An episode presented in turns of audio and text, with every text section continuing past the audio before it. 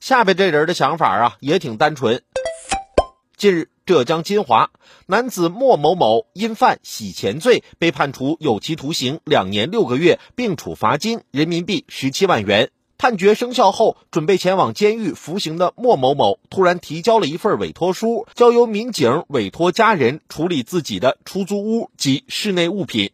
委托书中，莫某某细致地画了一张草图。详细的标注了其在广州某出租房的方位，指引存放物品的位置以及需要家属处理的事情。民警此前就分析发现莫某某有藏匿赃款的可能，随后根据图上信息，在莫某某的出租房床底下查获涉案人民币四十三万元。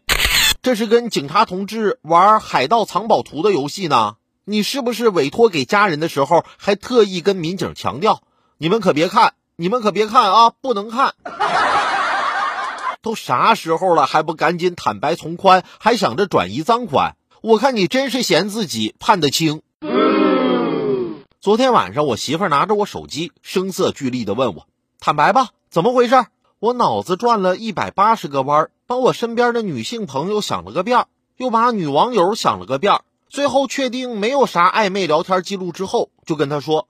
你可别冤枉我啊！我可没到处勾搭妹子。他不屑地说：“不是这码事儿，你这手机膜一看就是新贴的，咋的不得二十块钱呢？说你哪来的钱？”